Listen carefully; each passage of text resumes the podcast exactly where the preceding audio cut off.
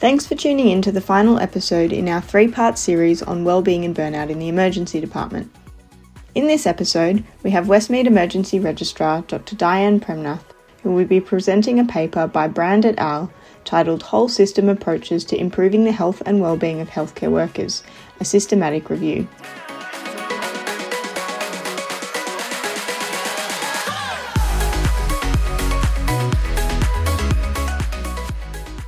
This systematic review was published in the PLOS Online or the Public Library of Science online journal in 2017. The authors were all based in the UK. Now, the authors explain in their introduction that they were aware of numerous studies that examined individual based interventions for improving outcomes of healthcare workers. So they wanted to do a systematic review that focused on whole health system interventions. To give you a bit of background, there was a systematic review commissioned by the UK Department of Health in 2009 called the Boorman Review, which reviewed a large number of international healthy workplace interventions and recommended five whole system changes to improve staff health and well-being. These recommendations were understanding local staff needs, staff engagement at all levels, strong visible leadership, support for health and well-being at senior management and board level, and focus on management capability and capacity to improve staff health and well-being. The aim of this systematic review was to identify whole system healthy workplace interventions in healthcare settings that incorporated combinations of the Boorman recommendations that I just mentioned and determine whether or not they improve staff health and well-being.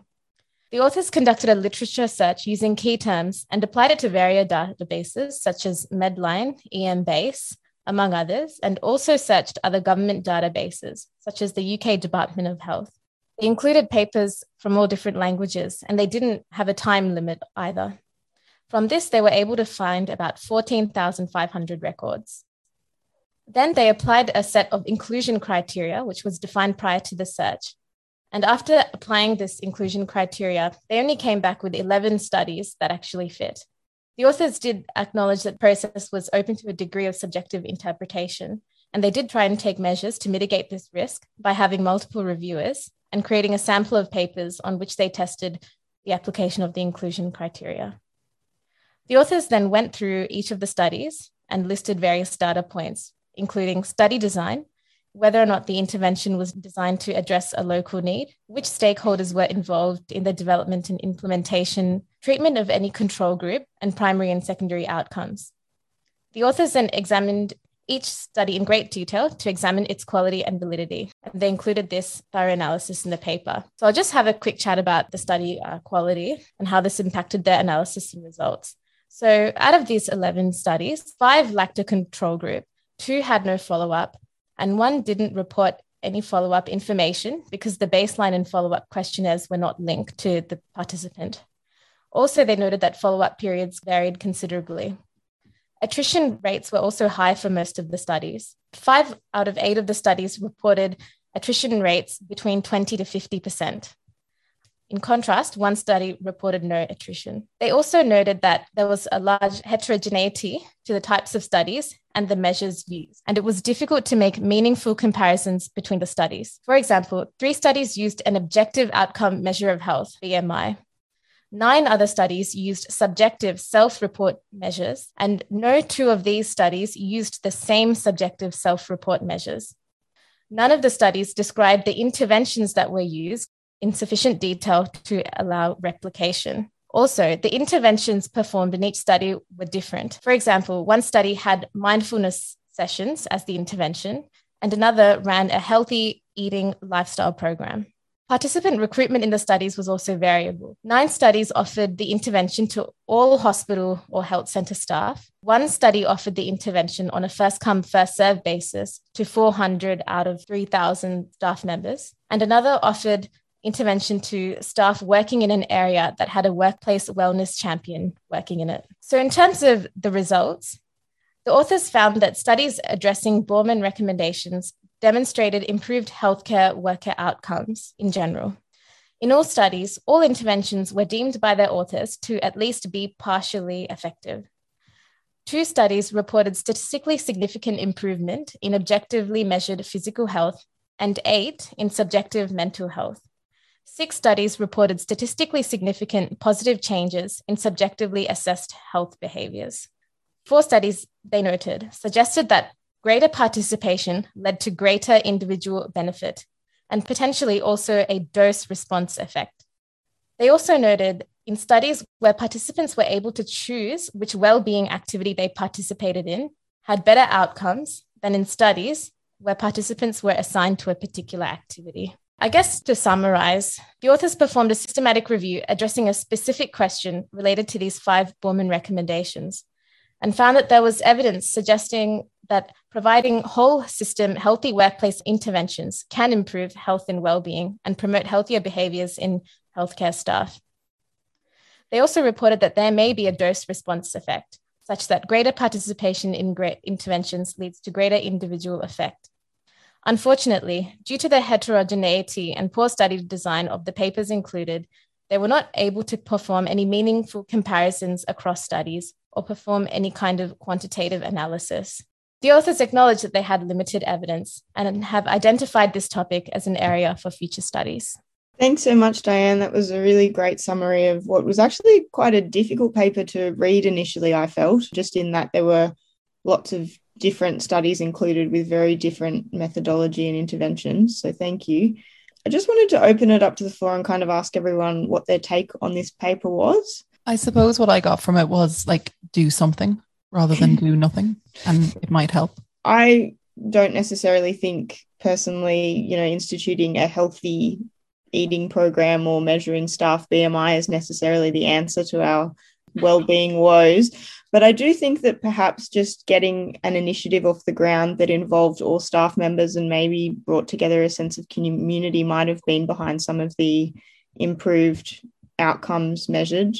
But I did think it was an interesting paper from that point of view.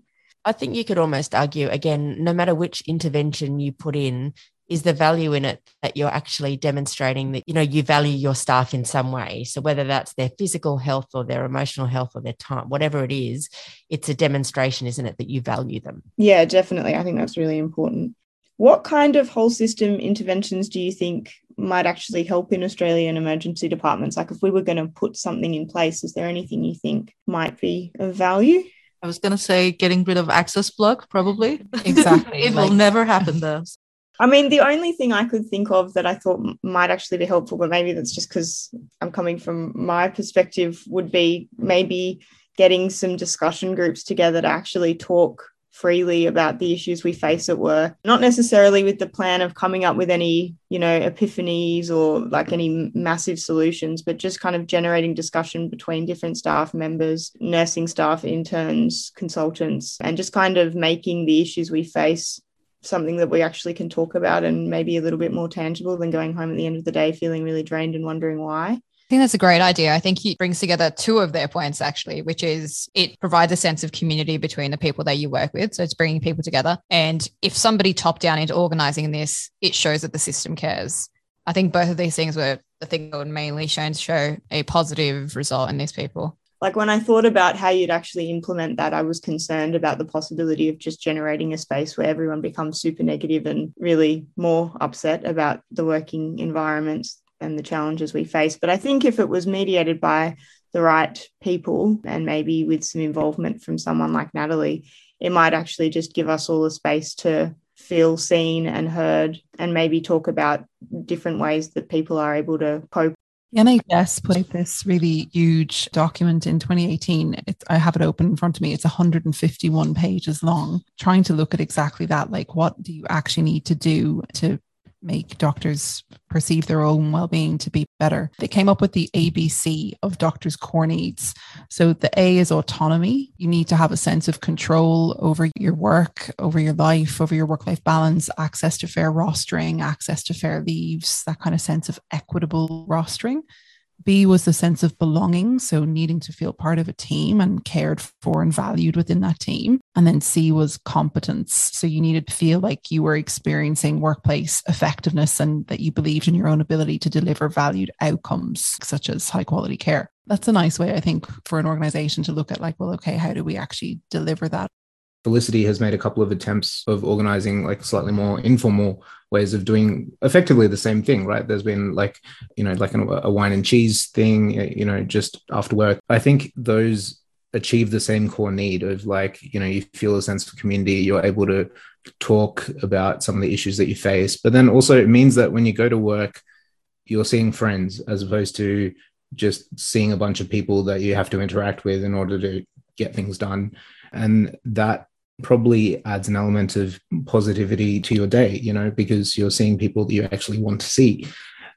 One other thing that I was going to suggest was sometimes it's worth thinking about trying to factor into every shift something that reminds people of why work is interesting. We all work in very sort of intense and stressful environments, but like if there can be you know a moment of teaching or a moment of doing some training or a moment of demonstrating something those moments allow you to both interact in a collegiate way but it also exposes trainees and junior doctors to things that are actually intellectually stimulating as opposed to draining. And i think that those things slightly fill your cup instead of emptying it. I think that that's something that's actually achievable to sort of work into a shift as opposed to perhaps some of the other things at a higher level. I mean, with that in mind, another small thought might be we were talking earlier about recognition. So, recognition of what you do. We can talk in a second about Laura's brilliance box, but even on just an individual basis. So, you've got juniors. Why not tell them, thank you for what you've done? You've done an excellent job today these are things that we all can do on an individual level. And then beyond that, there are some organizational things. So I might get Laura, um, if you don't mind telling us about your Brilliance Box idea. Yeah, absolutely. It's not unique and I don't claim any ownership over it. I just try to operate it in our department. So I think the general idea is just actually formalizing the process of positive feedback because otherwise we don't actually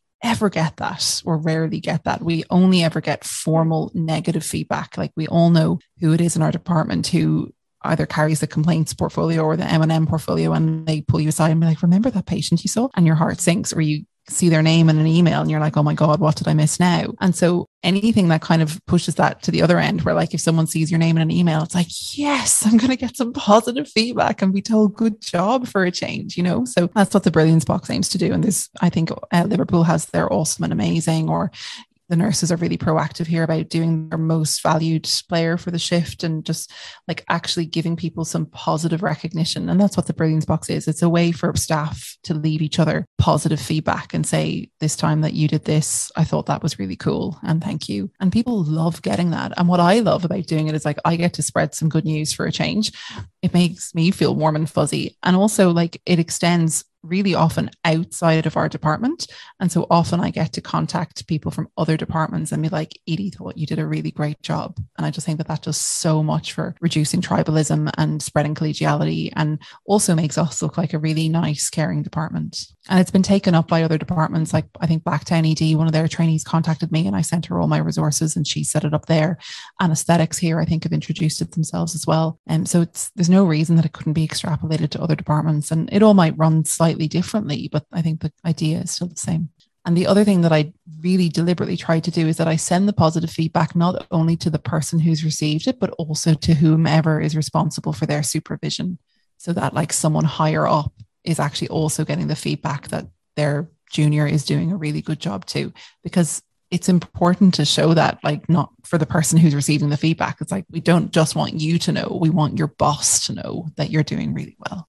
I also think it's even more important that we all give each other that good feedback because i think back to when i was a registrar and you know a jmo and actually it wasn't infrequent that patients brought cards or thank yous or you know, chocolates and things in, but we weren't dealing with the access block, the long waits, the no beds. And so actually patients don't give those thanks anymore, but we can't blame them. That's because their experience, unfortunately, has not been ideal. And actually, I think, like you say, that that increases the importance of us giving that positive feedback to each other for the, you know, the effort and the achievements. To me, people who are burnt out are less likely to participate in, you know, all those changes, things that might just sort of bring about change. So I don't know how they, these different articles went about sort of um, recruiting people.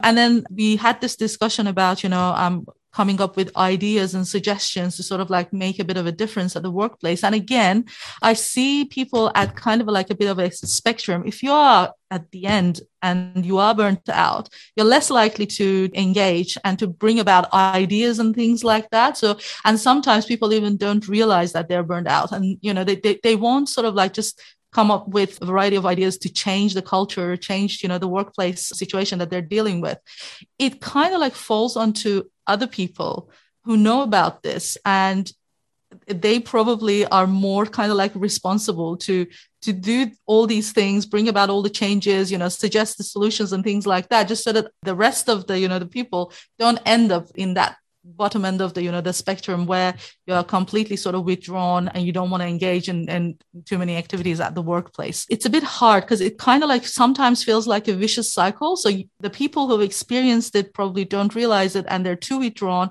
and the people who have not experienced it, they're probably just feeling great because they don't have that experience. So maybe there's no change needed. So I don't know how we sort of like balance this out. Well, I think you're right. And I think one of those papers alluded to that, that the participants who engaged more actively had better improvements yeah. in their perceived well-being and i suppose that makes sense right like the more you put in the more you get out but i think you're right i think there's a cohort for whom you are too burnt out to even be able to engage with these sorts of interventions. And it's well established that the only intervention that will work in those scenarios is time away from work. Like, no amount of workplace based intervention is going to be effective here. You actually just need time away from work. Possibly slightly more higher level is actually having positive experiences of engaging with the system. I've gone through a whole variety of different sort of stages of feeling burnt out, um, you know, over the last few years, as I'm sure everyone does. But I think one thing that really sort of helps me feel positively about my workplace is actually seeing things change. When you bring an idea to a department and you say, you just put something forward as you know i think this is potentially beneficial even something along the lines of us being you know proposing that we bring natalie to help out our trainees and then that is able to actually be implemented that in and of itself demonstrates that the department cares because the department is actually listening and taking proactive steps to you know make an effort there's a statistical concept called the Hawthorne effect. And I think that it has, there's almost an irony here because the Hawthorne effect in normal statistical studies refers to the participants of the study improving their performance or the effect or whatever purely as a result of being aware that they're being studied. So, you know, the classic Hawthorne study was they increased the brightness of the lights in a factory and found that there was an improvement in performance. But you know, as as they did the trial, it became apparent that it wasn't because of the light in the in the factory. It was just because people knew that they were being studied. The irony in the well-being space is that I think people being aware that people are studying well-being and people being aware that there are well-being interventions being put in place actually specifically has its own positive cultural impact because it provides people with hope to know that there is engagement and there are people who are actually enthusiastic about making your day better. And that intrinsically has a positive effect, even separate to whatever well-being intervention is being performed. So there's a little interesting irony there. What that also demonstrates, though, is that there is an organizational responsibility to actually take that feedback and to try to enact some of those suggestions because I think the converse is true. If there's someone who's very motivated and well intentioned making all these suggestions and it falls on deaf ears, that that's actually even more demoralizing. I know that a lot of our system issues can't be fixed overnight, like bed block and you know wait times and all that kind of thing but i think getting everyone in a room including the people higher up and actually having a productive conversation about it might actually make everyone feel a whole lot better about the scenario particularly if we felt that people higher up were engaged in trying to make change and maybe gave us some understanding of the difficulties behind making those changes. All difficult to implement, I'm sure. I don't mean to point Diane out, but after reading that article, did you have any thoughts as to what you thought should be implemented? I guess there's a few things that I stood out for me, and that was that involvement from kind of higher up, so like board level management staff, was at least shown in some of the studies to actually make a difference to staff well-being. I guess I don't know, you know, the specifics of our health system and how involved people higher up are, but I think that really needs to be considered because, you know, we know how burnout affects our clinical care and we know negative staff well-being has such a big impact on our performance and I just think there needs to be more sort of buy-in from seniors. The other thing is, you know, these whole system interventions, there are just not many studies available on it. And I think that maybe more research just needs to be done. Um, because if we can prove you know, that all these different interventions are going to make a difference to us, then it's going to be much easier to bring into an organizational standpoint. I think one of the biggest things, like you say, interventions that can help with some of the system stuff is focusing initially on the basics, which is that departments are staffed adequately, that you know the staff can access breaks and leave and you know their ADOs and all those sorts of things reasonable rostering reasonable workload. And like you said there are lots of other things. I mean if i think to my utopia of coming to work right it's very different to my lived reality. It starts with the staffing you know it starts with the patient coming in the way they're meant to. You know they walk through the doors whether via foot or via ambulance. They got brought into a clinical bed space. Myself and the nurse greet the patient, take a history. I mean, you're all laughing, and that's because we don't do that, right? But actually, there's lots of other things too where it surprised me. There's bigger picture ideas. You know, we've built this brand new hospital, but for example, you know, there's all these these floors and there's empty shells. But what about valuing people as a, a unit and a human? So we could have done things where there's an entire sort of level where staff can come together, like expected sort of meal breaks or beginning or end of shift, where we actually mix departments. Your bags go and you actually, you know, have to interact together.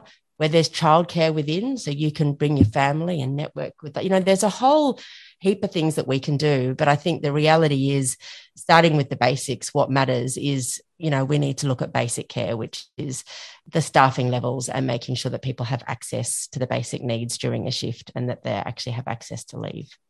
Everyone's brought some really, really interesting ideas to the table. I agree. I think having adequate staffing and the basics might be the best place to start. But if anyone listening would like to add their two cents, we'd love to hear from you. Our email is westmeadedjournalclub at gmail.com. If anyone wants to send in their ideas, I'm definitely happy to organise an additional episode to discuss any ideas that come to the table if we get any. But for now, why don't we wrap up? Diane, would you like to give us some take home points from this paper? I think one take home point is that whole system interventions kind of broadly applied to all healthcare workers have been shown to improve well-being. And I think the the second point is that this is a under-researched area. More research uh, should be done in the future so that we can find out how to best stitch things.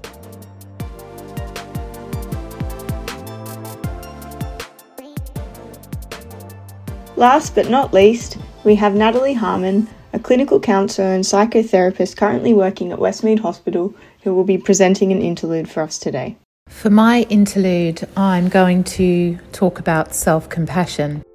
Before I describe and explain what self compassion is and how we practice it, I thought it would be useful to give some context around the work that I do with the junior doctors at Westmead.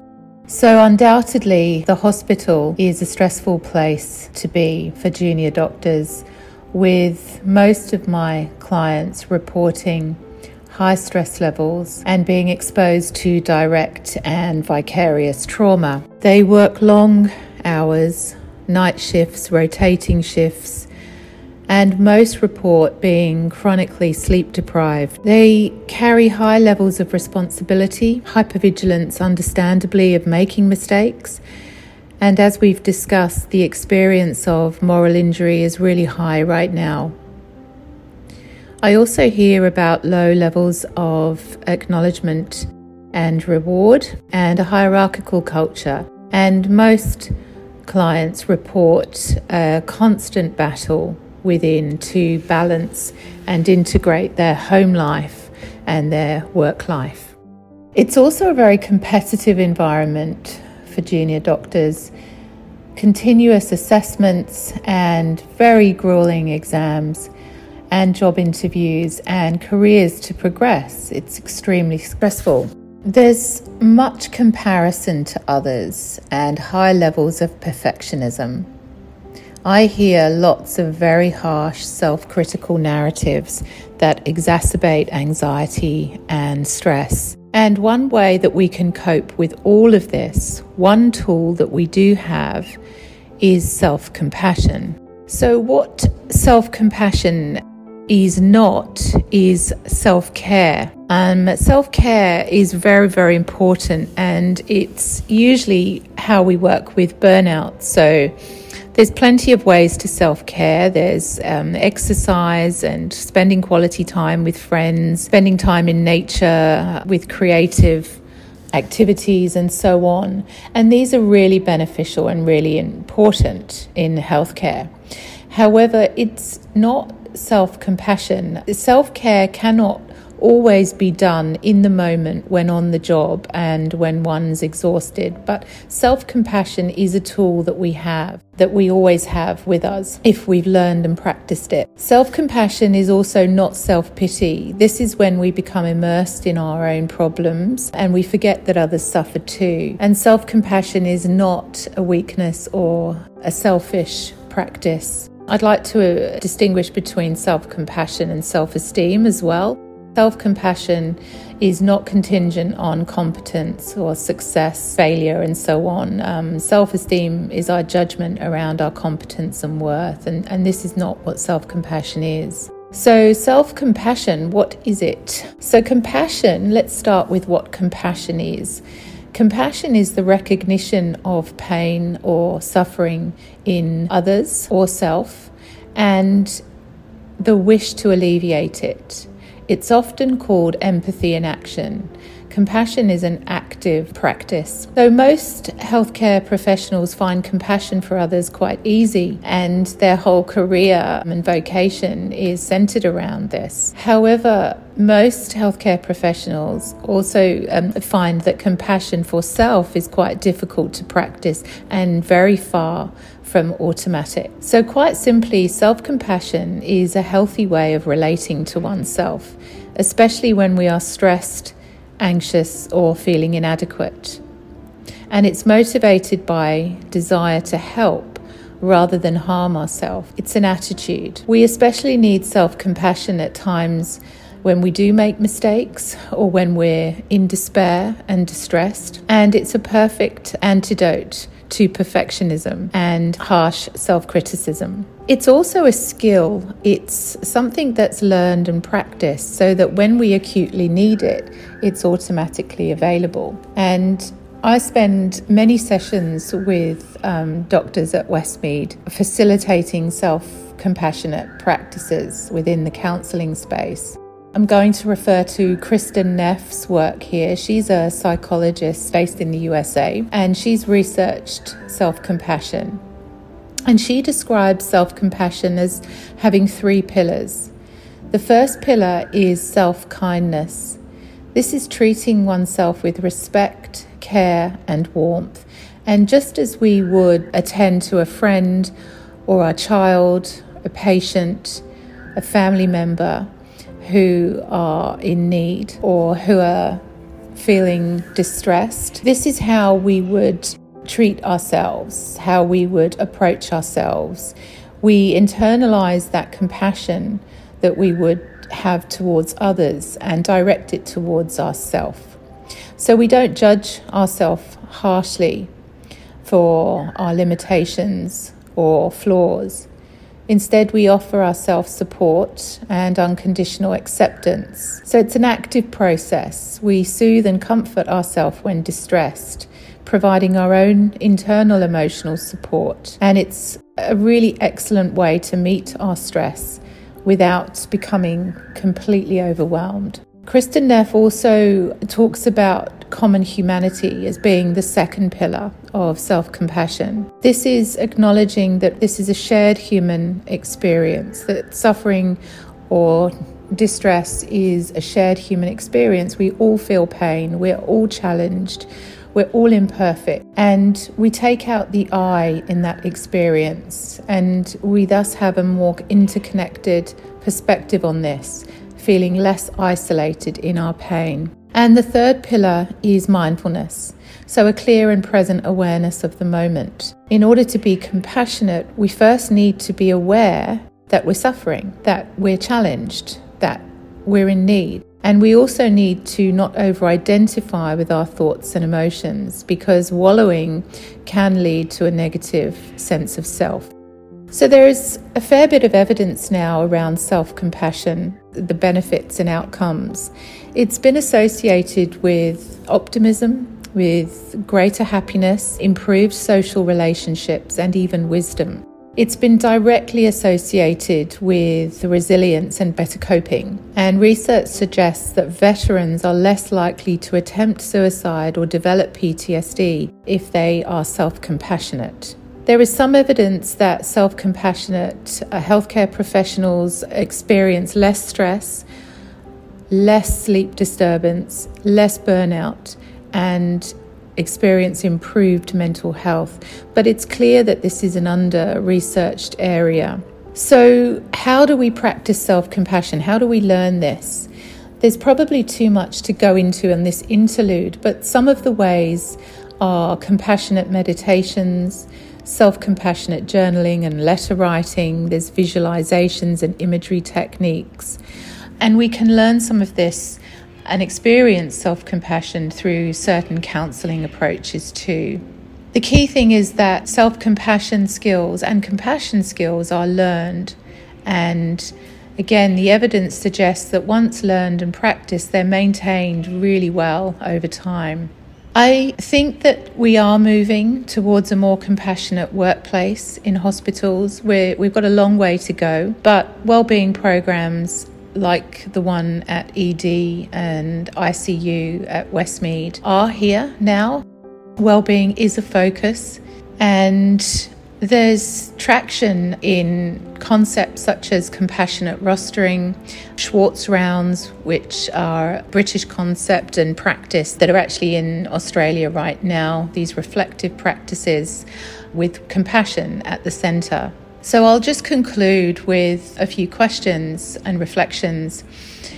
So I'd urge you to contemplate how you typically react to yourself and your life, and what type of things do you judge and criticize about yourself, about your work, about your parenting, about your appearance?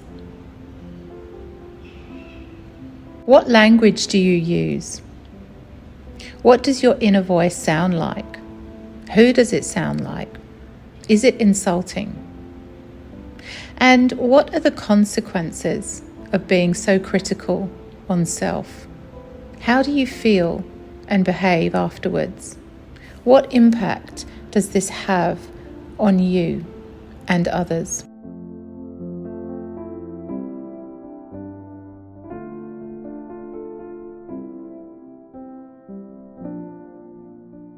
That concludes our three part series on healthcare worker wellbeing and burnout. We hope this series has served to raise awareness for this very important issue and perhaps started a discussion on ways we can work together to combat something that ultimately affects us all. If you have found that any of the content from this episode has been triggering for you, please seek assistance. You can contact the 24 7 helpline at Doctors for Doctors, for which New South Wales number is 9437 6552 or Lifeline at 131114. In addition, all local health districts have access to an employee support program which can provide 24 7 services, so please speak to someone, you are not alone. If you have any thoughts, suggestions, or questions, please do not hesitate to contact us at Westmead ED at gmail.com. Otherwise, we will be back in your ears shortly with a series on critical care featuring Alex Yartsev from Deranged Physiology. Colleagues, thank you. I'm Alex Yartsev, random intensivist from Westmead ICU. Physostigmine specifically, it's a drug that I always think about and never give. Digging into the history of this substance is fascinating. See you then.